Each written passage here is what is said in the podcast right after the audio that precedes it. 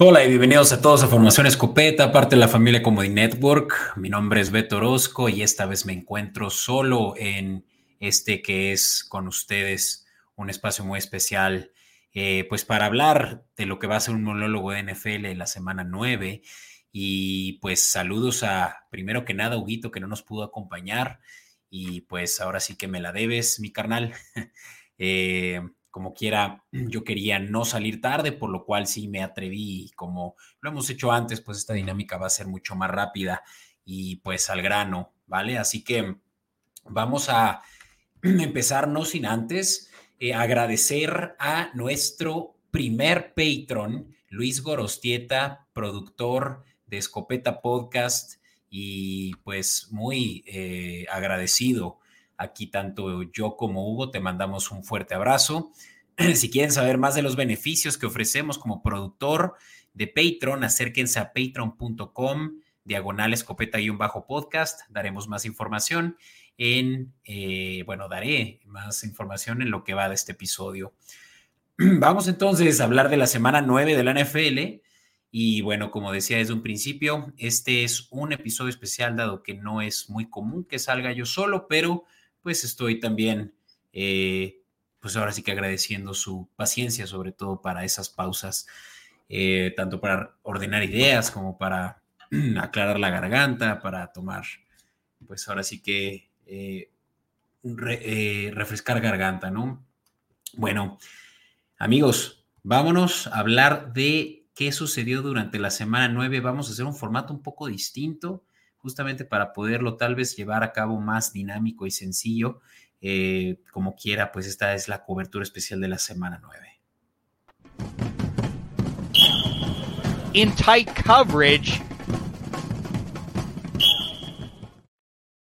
Bueno, pues, y la semana 9 arrancó con un juego el jueves por la noche que eh, justamente aquí en, la, en el slide que estoy mostrando no se ve, pero pues los Pittsburgh Steelers fueron eh, dominantes ante unos Titans que parecía que sacaban el juego.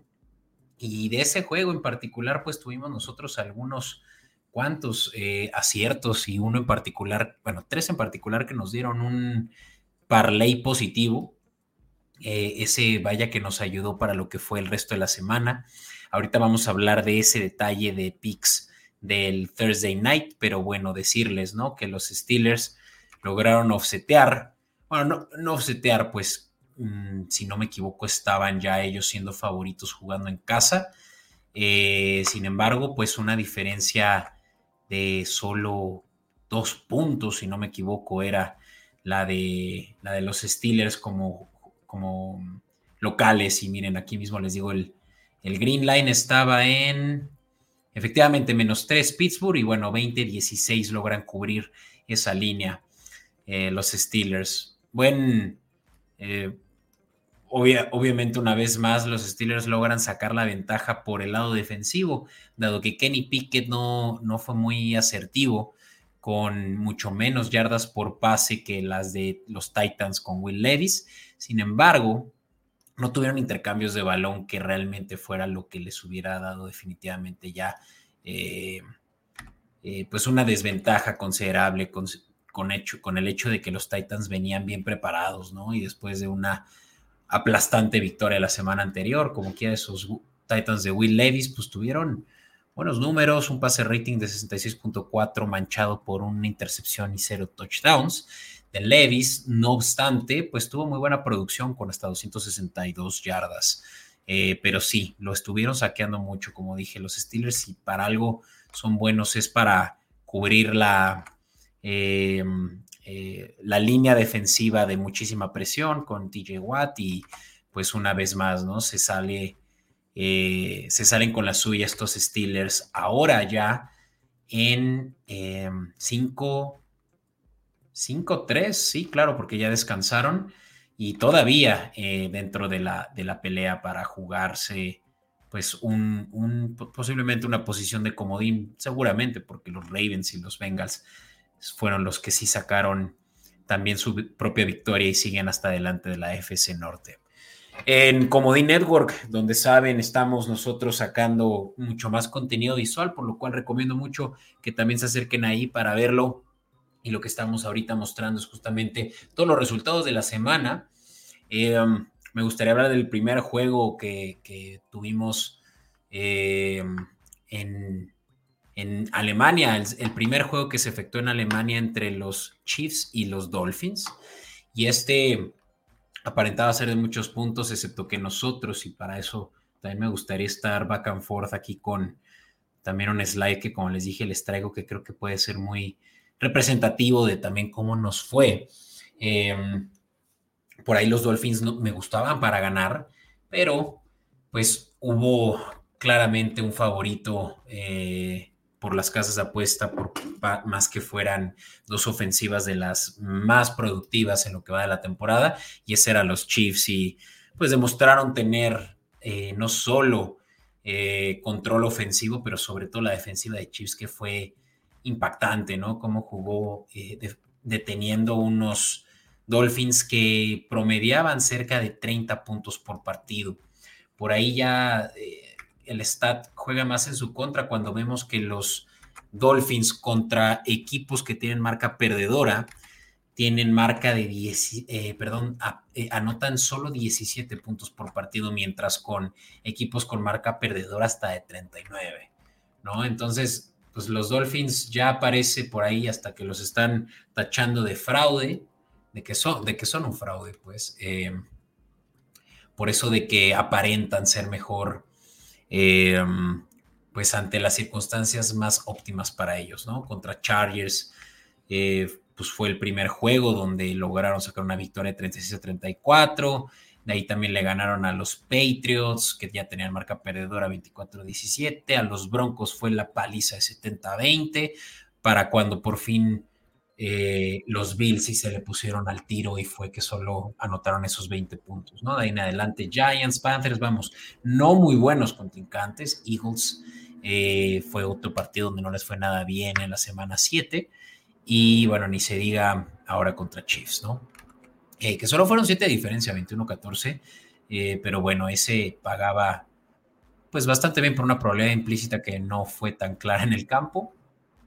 Tua Tagovailoa Em, se vio muy presionado y parece que la línea defensiva, la línea ofensiva, pues iba a necesitar darle mejor protección a Tua, que si no, no es de los corebacks más eh, precisos cuando no tiene tiempo. Ojo, que, que, Tua sigue siendo el coreback que más rápido lanza el balón con solo dos segundos después del dropback.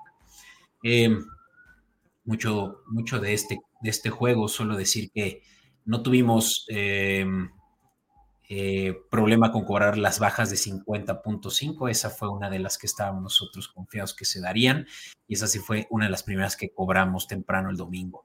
Decía del parlay del jueves que sepan que ese fue un parlaycito que nos pagó 5.8 a 1 y como decía, ese cubrió bastante de lo que no pudimos eh, cobrar en una semana pues complicada para para muchas líneas que nosotros estábamos anticipando se dieran y nos quedamos a un pelito rana calva.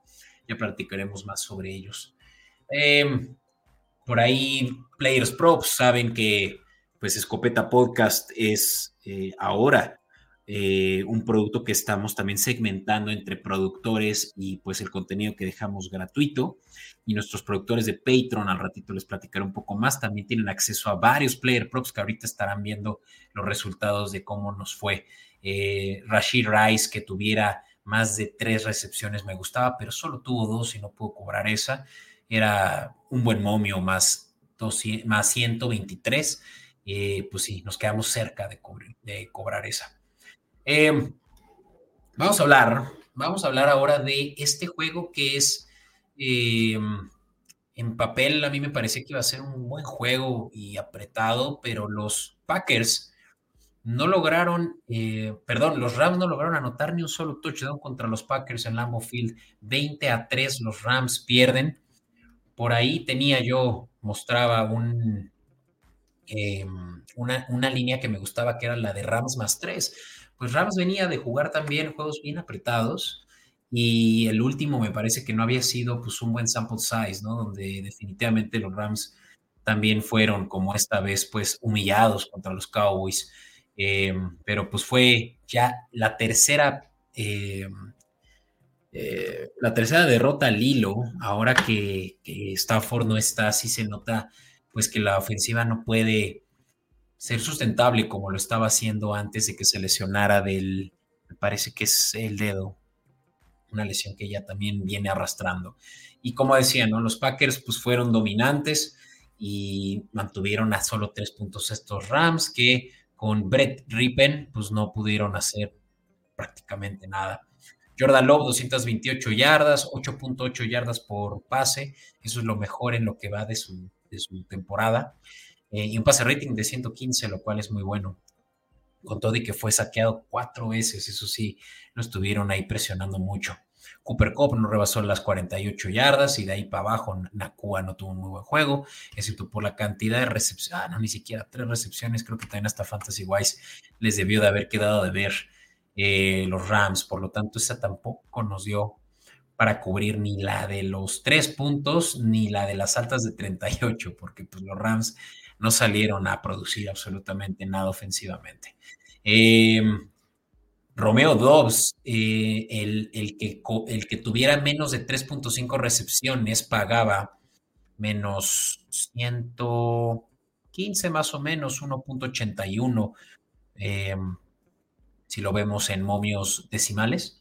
Y esta sí cobró, ¿no? Esta fue una de las que sí pudimos cobrar porque eh, Doc solo tuvo, veamos por aquí, tres recepciones, ¿no? Y la línea de 3.5, o sea, mínimo cuatro.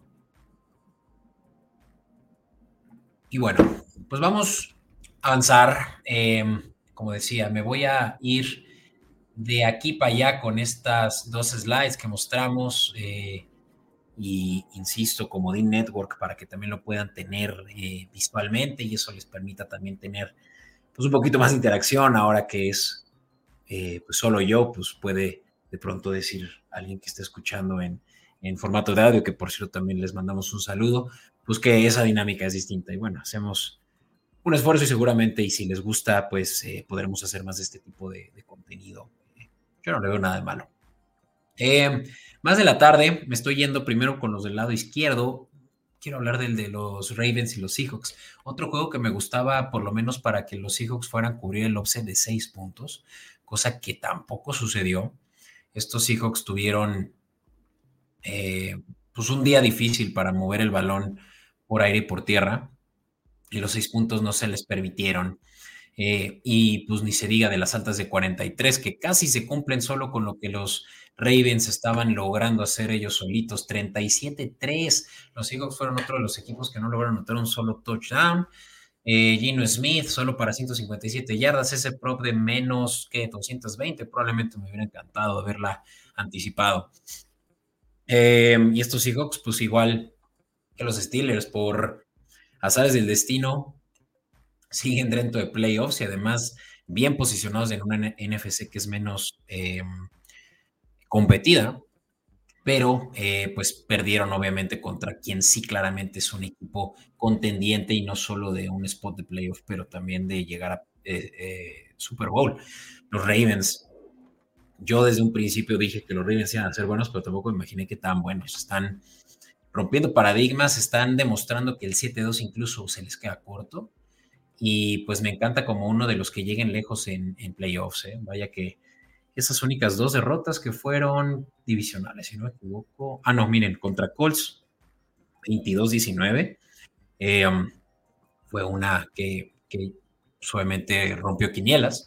Y la de Steelers, ¿no? Que esos divisionales sí siempre son difíciles, 17-10 y también se les complicó.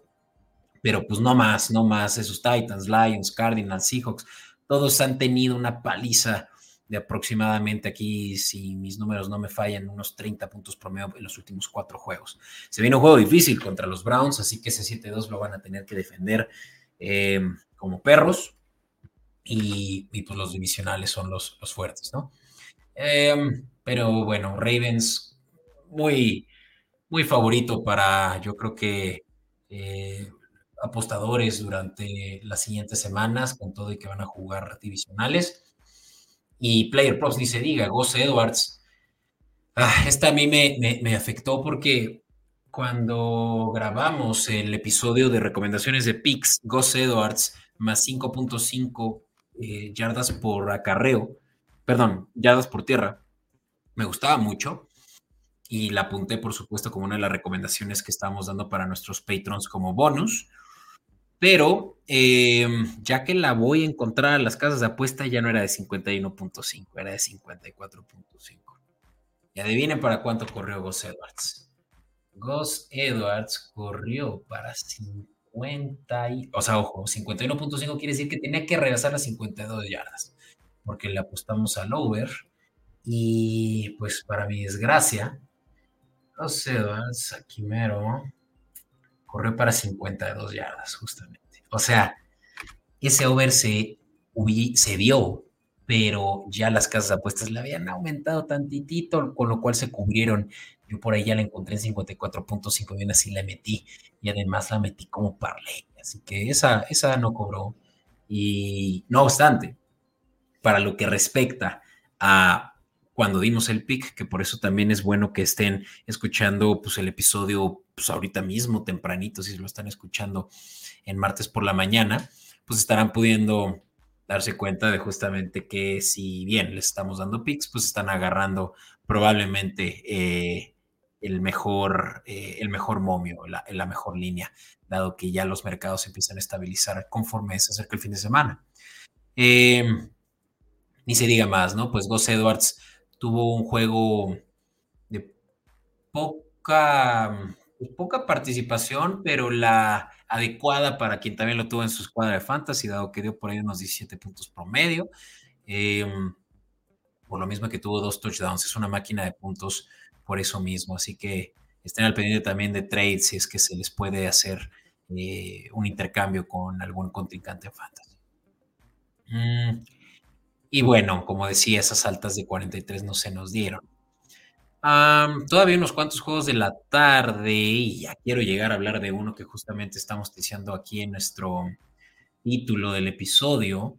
Eh, pues ya de una vez, ¿no? Estamos todo aquel que le van los Colts, los Jaguares, eh, los Titanes, todos mis compadres de, Titans Family, eh, Raúl Gutiérrez, amigo del programa, y fanático de los Colts, un saludo amigo, puede que estén un poco preocupados de que CJ Stroud viene en serio y viene en serio a, romper récords y a ganar juegos. Y este creo que fue el mejor juego de toda la, la eh, de la semana entre los Texans y los Bucks. 39 los Texans, 37 los Bucks. Fue un juego que en la primera mitad muchos pudieron incluso haber apostado a mm, que iba a ser under porque se fueron a la mitad, si no me equivoco, 17-10 creo. Y en el segundo medio llovieron puntos. Fue un agasajo este juego, créanme. Bien, 17-10 se fueron, eh, favor Box, pero de ahí en adelante los tejanos apretaron muchísimo las tuercas y fueron prácticamente infalibles. Eh, CJ Stroud completó 30 de 42 pases para 470 yardas y con eso es ahora el coreback novato que tiene el récord de más yardas en un solo juego. Eso es un récord que ni Andrew Locke, ni Cam Newton, ni Russell Wilson, ni los mejores, las mejores temporadas de novato hemos visto. Así que mucho ojo con este QB que yo sí quiero tomar una porción de este programa más que hablar de, lo acontecido esta semana, precisamente pues discutir el potencial que estamos viendo de CJ Stroud para ser pues, de los grandes de, la, de la FC. Un coreback que, mira, yo empecé, empecé eh, mostrando, eh, bueno, eh, estaba peloteando cómo le iba a llamar a este episodio, pues ahí siempre tengo ideas medio locas y, esta, esta no creo que haya sido una tan loca donde pensé que sí, Stroud es un coreback top 5 de la liga. Luego me puse a enumerar, por lo menos ahorita, eh, ojo, o sea, no estoy hablando del potencial y lo que tú quieras y mandes, porque sí, ahí es donde justamente la conversación con, por ejemplo, y voy a ir en orden, eh, digamos, de, del 6 al 1, ¿no? Eh, yo creo que CJ Stroud es mejor que Kirk Cousins, quien tiene buenos números ah, y se puede probablemente sí considerar uno de los mejores ocho de la liga. Em, y Kirk Cousins lesionado, pues justamente ya no se va a poder comparar mucho con él esta temporada, ¿no? Em, por aquí tengo unas, eh, pues justamente, ¿no? Unas métricas que demuestran que lo tienen eh, a CJ Stroud, pues eh, en la conversación, incluso del MVP, así se los pongo. Ojo, CJ Stroud es claro favorito para ganar el, el premio a novato ofensivo del año. Empezó antes de esta semana como cerca del menos 150, o sea, pagaría como 1.6 por cada, 1.6 eh, a 1, eh, o como decía, ¿no? Por cada 150 de entrada recuperan 100. Y ahorita ya es menos 500, o sea, ya es claro favorito, ya se lo llevó. Ah, ya lo cobró ese, esta, eh, esta semana con la victoria de Box, que como dije, llevó a su equipo a, darle la vuelta al juego y ganarlo. Eh, decía que Kirk Cousins, ¿no? Tiene mejor pase rating en lo que va de la temporada con 103.8 eh, versus CJ Stroud 102.9. CJ Stroud está en la cuarta posición, solo arriba de él está Cousins, Purdy y Tango Bailoa. Que desde ahorita les quiero decir que tanto Purdy como Tango Bailoa no creo que sean tan buenos, por lo menos ahorita. O sea, si tú pones a un equipo eh, con CJ Stroud, un equipo, digamos, con las mismas capacidades de un lado y del otro, y pones a CJ Stroud y pones del otro lado a Cousins, Purdy Tango Bailoa, Stroud se lo lleva, eh, porque no es tan móvil, no es tan móvil, eh, no que Tango Bailoa lo sea, pero y, prácticamente toda su producción es, es aérea, ¿no? Tiene 14 touchdowns y una sola intercepción en lo que va de la temporada. Es el único coreback con solo una intercepción para la cantidad de pases que tiene y no se le acerca ni siquiera uno solo. Por ahí hay unos cuantos, Trevor Lawrence que tiene cuatro, eh, Baker Mayfield que tiene cuatro intercepciones, así como Joe Burrow. Y no obstante, si Stroud tiene por lo menos, eh, ¿qué será? Sí, como un 10%, 15% más de yardas que los mencionados antes. Eh, de hecho, en cuanto a yardas totales, es el séptimo lugar y pues, va como lo veo, pues ya va a superar a Cousins pronto. Y Howell ya no está produciendo como lo vimos al principio de la temporada, por lo cual también podría caer. Y pues sí, Stroud, insisto, se va a seguir eh, haciendo buenos números. También es el coreback número 2, no es cierto, 3 en yardas por juego.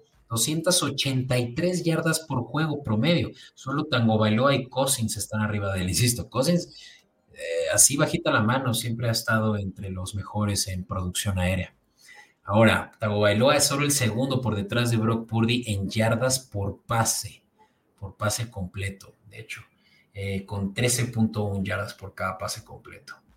Después le sigue Stafford, Tagovailoa, Fields, Tannehill, Hurts que todos los mencionados, excepto Hortz, yo creo que son mejores que él. Entonces, insisto, tenemos solo a Hortz adelante de él, hasta este punto mencionado. Por ahí hablé de Burro, que no creo que para como ahorita ha estado produciendo, o sea, que apenas está agarrando ritmo, sea eh, ya comparado y mejor que, que Estrada, digamos, Estrada ahorita yo creo que trae mejor eh, sample de data, de estadística para demostrar ser mejor en lo hasta ahorita en la temporada que Burro. Entonces, eh, y, diría lo mismo de Lawrence, tengo que aceptarlo. Trevor Lawrence ha tenido una muy buena temporada, pero en cualquiera de las métricas que tú me digas que sí, eh, porcentaje de pases completos, Stroud está arriba de, Lawrence. Eh, de hecho, es el 8 versus el 22. En yardas, el 7 Stroud versus el 14 Lawrence. En touchdowns, el 8 Stroud con 14 versus Trevor con nueve. Eh, en intercepciones, bueno, ya lo mencioné, solo tiene un Stroud y Lawrence cuatro. Eh, entonces, ¿qué les digo? O sea, no está en la conversación que ahorita en este instante Stroud esté produciendo mejor que Trevor y por lo tanto se deba considerar mejor que él. No estoy hablando de potencial ni estoy hablando de techo, pero estoy hablando de hoy, como estamos parados. Eh, creo que en lo, más eh, comparable es en QB rating. Em, este es un métrico de ESPN donde lo tienen uno al lado del otro en 13 y 12, eh, respectivamente. Pero bueno. ¿Qué les digo entonces? Que si, que si queremos compararlo con los mejores de los mejores, la crema de la crema, yo sí creo que Hertz está delante de él. Hertz ha tenido un temporadón eh, con todo y todo. Sí creo que es mejor que el Justin Herbert. Y lo están comparando también mucho con Justin Herbert del potencial que tiene de que no había habido una temporada como la Justin Herbert en mucho tiempo de, novatos, eh, la del 2020 de Herbert. Y y pues sí, Stroud ahora está demostrando algo similar. Entonces, pues es Hortz, es Herbert, eh, mejor que él. Em, Lamar Jackson. Lamar Jackson ha tenido, yo creo que la mejor temporada eh, como puro, eh, ¿cómo se llama? Coreback se refiere. También me parece que se le puede asimilar al juego que hoy día trae em, CJ Stroud con sus números muy similares. Por ahí Lamar Jackson tiene un porcentaje de pases completos de 71.5 versus Stroud. Bueno, Stroud 62%. Parecerá bajo, de hecho sí, sí es bajo, es de lo único que creo que no se jacta. Pero vean, sí, Stroud tiene un porcentaje de touchdowns de 5%, o sea, 5% de sus pases han sido touchdowns y tiene un total de 280 pases, por eso es que ahí se hace la conversión a 14, ¿no? Entonces, bueno, Ah, estoy hablando demasiado y muy rápido y se me seca la garganta, lo siento, pero sí, Stroud eh, es bien en serio. Mm, terminaré por decir entonces que si bien Hurts em, decía, ¿no? Eh, Lamar Jackson, eh, Justin Herbert, esa temporada, sin duda, y bueno, consistentemente. Eh, Josh Allen, y sí está rudo, porque Josh Allen tiene más touchdowns, pero vamos, muchas más intercepciones. Josh Allen es el coreback con más intercepciones en este momento. Así que ese pase rating está por los suelos para Allen, mientras C. Stroud lo trae eh, muy arriba. Así que no, no creo que sea mejor que Josh Allen ahorita como estamos por lo cual con mucha más razón puedo decir que solo Hertz, solo Lamar Jackson, solo Justin Herbert. Eh, sí, ¿no? Sigue Stroud, definitivamente es un top 6. Ah, bueno, y Patrick Mahomes, ya decía yo, alguien me falta, alguien me falta.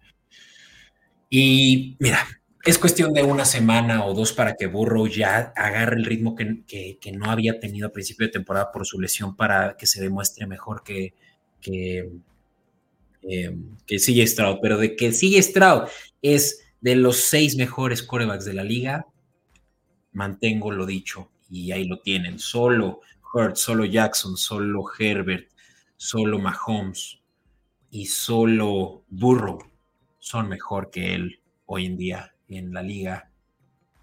Y bueno, demasiado hablado de, de sí, estado, pero sí le quería dedicar un buen rato porque, wow, merece mis aplausos con todo y que rival divisional. Es una máquina. Eh, no me voy a detener mucho este juego. 31-28, eh, Vikings 31, Falcons 28. es increíble que Joshua Dobbs llegó el martes al equipo y, y pues estaba listo, preparadísimo.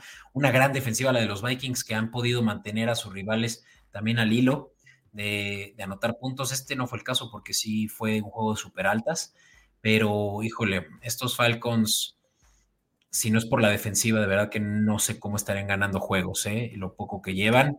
Eh, por aquí, veamos, tenemos que los Atlanta Falcons no están tan mal en récord 4-5, no, pues es que ya con este se fueron a marca perdedora y pues de aquí creo que van en picada, porque realmente es que ofensivamente son un equipo que no es ni siquiera media tabla en puntos anotados por partido. Eh, por ahí del número 21, traen 166 puntos anotados en lo que va esta temporada. No creo que lleguen muy lejos con lo que traen en, eh, armas ofensivas, con todo y todo, porque Drake London no jugó, eh, pero Villan sí no lo están utilizando. Yo creo que Arthur Smith tiene otros planes eh, para una ofensiva West Coast y de la vieja escuela, ¿no? Demasiado dicho, los Vikings están dentro de playoffs y van bien trabajando con lo que tienen. Así que esperaremos ver más de Joshua Dobbs ahí, Fantasy Wise, ojo, porque sería, una buen, sería un buen pick. Flanquearon a los Cardinals 0 a 27 los, los Browns. No vale decir mucho más que eso, porque este fue un juego definitivamente olvidable. PJ Walker como coreback suplente de, de, Sean Watson que sigue lesionado, pues no pudo hacer absolutamente nada y es hoy día creo que el peor coreback de la liga, por lo menos empezando, ¿no? Voy a tomarme una pausa para beber tantita agua y darles información especial. Vamos con ello.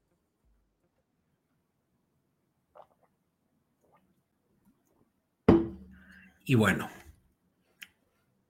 como saben, tenemos ya varias semanas haciéndoles este anuncio que pues yo sinceramente sí no puedo dejar de, sentirme enorgullecido de que Luis Gorostieta, nuestro primer patron, eh, pues haya creído, ¿no? En, el, y haya, haya visto el valor que tenemos que ofrecerles a ustedes, patrons.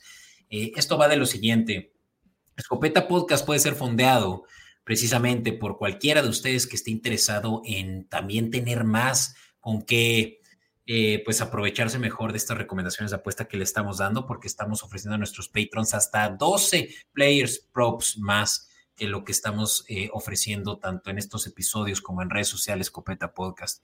Eh, eso es uno de los beneficios que ustedes tendrán como patrons, empezando desde 69 pesos al mes. Así como entrar a nuestra comunidad Slack, donde estaremos justamente posteando pues, contenido exclusivo, tanto como pues esa discusión que hacemos pues, ya entre, entre productores, ¿no? Eh, otros beneficios tales como lo es episodios extras. Durante, el, durante temporada tenemos pocos adicionales, pero off-season, créanme que es donde van a verle el mayor valor posible a, esta, eh, a este beneficio. y kits tales como lo decía el de Player Props, el de los picks, que les estamos dando más de 30 recomendaciones de picks. Ahorita estábamos viendo la tabla de cómo nos fue y pues ustedes decidirán con esas 30 cuáles le quieren meter. Son, créanme, que eh, al día de hoy, pues eh, nos han dado números verdes. Eso sí, overall. Eh, recomendaciones de fantasy, tales como a quién meter, a quién sacar, a quién cambiar. Estamos haciendo todo un kit para que ustedes puedan aprovecharse de sus contrincantes de fantasy. Y ese también exclusivo para eh, incluso un tier ejecutivo de patrons, eh, el cual también tenemos una prueba gratis de siete días. Si, si quieren saber más información de esto, acérquense a patreon.com diagonal escopeta-podcast. Eso es P-A-T-R-E-O-N.com diagonal escopeta-podcast. Eh, les voy a agradecer en el alma, créanme que se tomen el tiempo por lo menos de acercarse a ver el contenido que tenemos ahí metido. Em, y si no les es posible, pues por supuesto yo que entenderé eh, que está difícil la cosa, pues no podemos estar también regalando dinero. Y si bien no ven el valor en hacerlo, pues lo mínimo que yo sí les agradecería es que se acerquen a Comedy Network y nos den un suscribir. Créanme que estamos creciendo, pero el momentum es especial, es importante y necesitamos ahorita solventarlo. Nuestro siguiente eh, milestone es de 10 mil seguidores y eso va a ser gracias a que nos están dando suscribir y que están picándole incluso la notificación a la campanita para que también les avise cuando sacamos contenido, no solo nosotros, Escopeta Podcast, pero también de otros eh, programas. Así que miren, como mi playera lo dice, tenemos merch también. Eh, Comedy Network es su casa y me encantará que puedan ver más contenido de nosotros. Así que denle suscribir, por favor. Y bueno, vamos a terminar ya en breve. Eh, muchas gracias a que nos escuchen y créanme, yo, yo me la estoy pasando genial, ¿eh? Digo, sí me canso, así que también échenme porras en comentarios, comenten, denle like y, ayúdenme a, sentirme seguro de que este contenido que les estoy ofreciendo también les gusta, ¿no? Em, vamos pues, me gustaría seguir hablando de ahora de los, bueno, todavía hay dos juegos que tampoco vale, yo creo que ahorita mucho la pena que indaguemos mucho, em, porque yo quiero hablar de dos juegos en particular de la tarde, pero bueno, los Patriotas no lograron sacar las papas en casa contra los Commanders 17-20, eh, decisiones arbitrales que son medio confusas de, entender, eh, un juego que también estuvo eh, con una producción ofensiva, pues de lo que sabemos que, es de lo que hoy en día los Patriotas pues son, ¿no? O sea, es, es, poco lo que pueden hacer y, y es una que otra jugada la que les puede dar la ventaja, tal como una corrida de Ramón de Stevenson para touchdown. Eh, Mac Jones, yo no sé cuánto tiempo más lo van a, le, van a dar eh, la confianza y mucho menos a Belichick. Creo que yo tengo una conversación pendiente con un fanático de Patriotas a quien le mando un gran saludo, Gonzalo Gaitán, para que venga aquí el episodio y nos, nos diga qué opina de, Bill Belichick y si realmente lo van a correr. Me gustaría hacer un episodio solamente centrada en eso, lo tenía pensado hoy y bueno, lo comparto aquí al aire para que también nuestros patrons lo puedan ver como un episodio justamente bonus. Em, Santos le ganan a los Chicago Bears 24-17, estos Bears de Tyson Bajan, eh, novato, eh, eh, está pues, Justin Fields lesionado, por lo cual los Bears no han podido más que ganar un juego durante la lesión de, Fields y pues los Santos, ¿no? Que son medianamente buenos, pero incluso mejor que unos Bears que tienen uno de los primeros picks del próximo draft, teniendo pues la marca perdedora que traen. Eh, y hablar. Vamos a los juegos de la tarde. Este, este es un especial que los Colts em, sacaron una victoria contra estos Panthers de, de Bryce Young. Eh, este, es, este era el juego de revancha para el head coach de los Panthers, eh, ahorita blanqueé el nombre, pero bueno, ya, ya vendrá, o coméntenlo en redes sociales y ayúdenme a justamente memorizarlo. Eh, que bien, nos trajo también pues un mal sabor de boca porque los Panthers habíamos metido un teaser también justo con ese juego de los Patriotas, que sí, ellos sí lograron cubrir de menos tres a más tres Patriotas. Esa, esa pata de teaser sí se cubrió, pero no la de Panthers dado que los Panthers pues, quedaron eh, anotando solo 13 puntos contra 27 de Colts y pues no cubrieron esa línea que les decía me gustaba eh, de más 2.5 a más 8.5 y esa tiró mi, teaser, ni se diga. Tampoco se dieron las altas. Esta que mm, parecía fácil por dos ofensivas que, que tienen, eh, tenían ventaja contra sus defensivas respectivas y pues no, como decía, se quedó cerca 42 de 44, casi, pero no. Híjole, varias de esas así fueron esta semana y bueno, pues ánimo. Em, hablábamos mucho de CJ Stroud, ya no voy a repetirlo, pero por ahí unos player props que se ve que nosotros, Copeta Podcast, no queremos aceptar lo, bueno que Stroud es, que recomendamos menos eh, dos touchdowns y, llovieron cinco del buen. Eh, del buen Stroud, así que esa no cobró. Eh, pero la que sí cobró fue la de Baker Mayfield, no, no lo mencioné, pero más de dos touchdowns, esa fue una también exclusiva para, para patrons. Baker Mayfield más dos touchdowns, pagaba bastante bien, más 130. Esa me gustó, esa me, ayudó a, salir, eh, pues, medianamente bien, ¿no? De esta semana que sí fue un poco eh, no, tan, no tan acertada, ¿no? Pero como dije, tenemos por ahí esos prime times, eh, recomendaciones de picks que damos en Escopeta Podcast, redes sociales, donde los parlays siguen cayendo. ¿eh? Em, este juego de bike, bueno, es que estoy regresando a hablar de Play Props y lo siento, pero bueno, que sepan que también hubo un parlay que metí ahí que daba 3.4 a 1, que sí cobró. Eh, Jaren Hall, coreback de los Vikings, cubriendo la lesión de Cousins, menos 192 eh, yardas por pase. Esta solo se dio porque yo creo que iba bastante bien Hall en su debut, porque se lesionó lamentablemente. Entonces, pues eso por lo menos para alguien que le metió a este under, pues sí ayudó porque cobró, ¿no? Eh, y cobró de este parlay otro que reuní, eh, que, que, que, junté, pues, con Eagles menos tres. Juegazo de las eh, Águilas y de los Cowboys que, pues, ya parece que están entrando en pánico.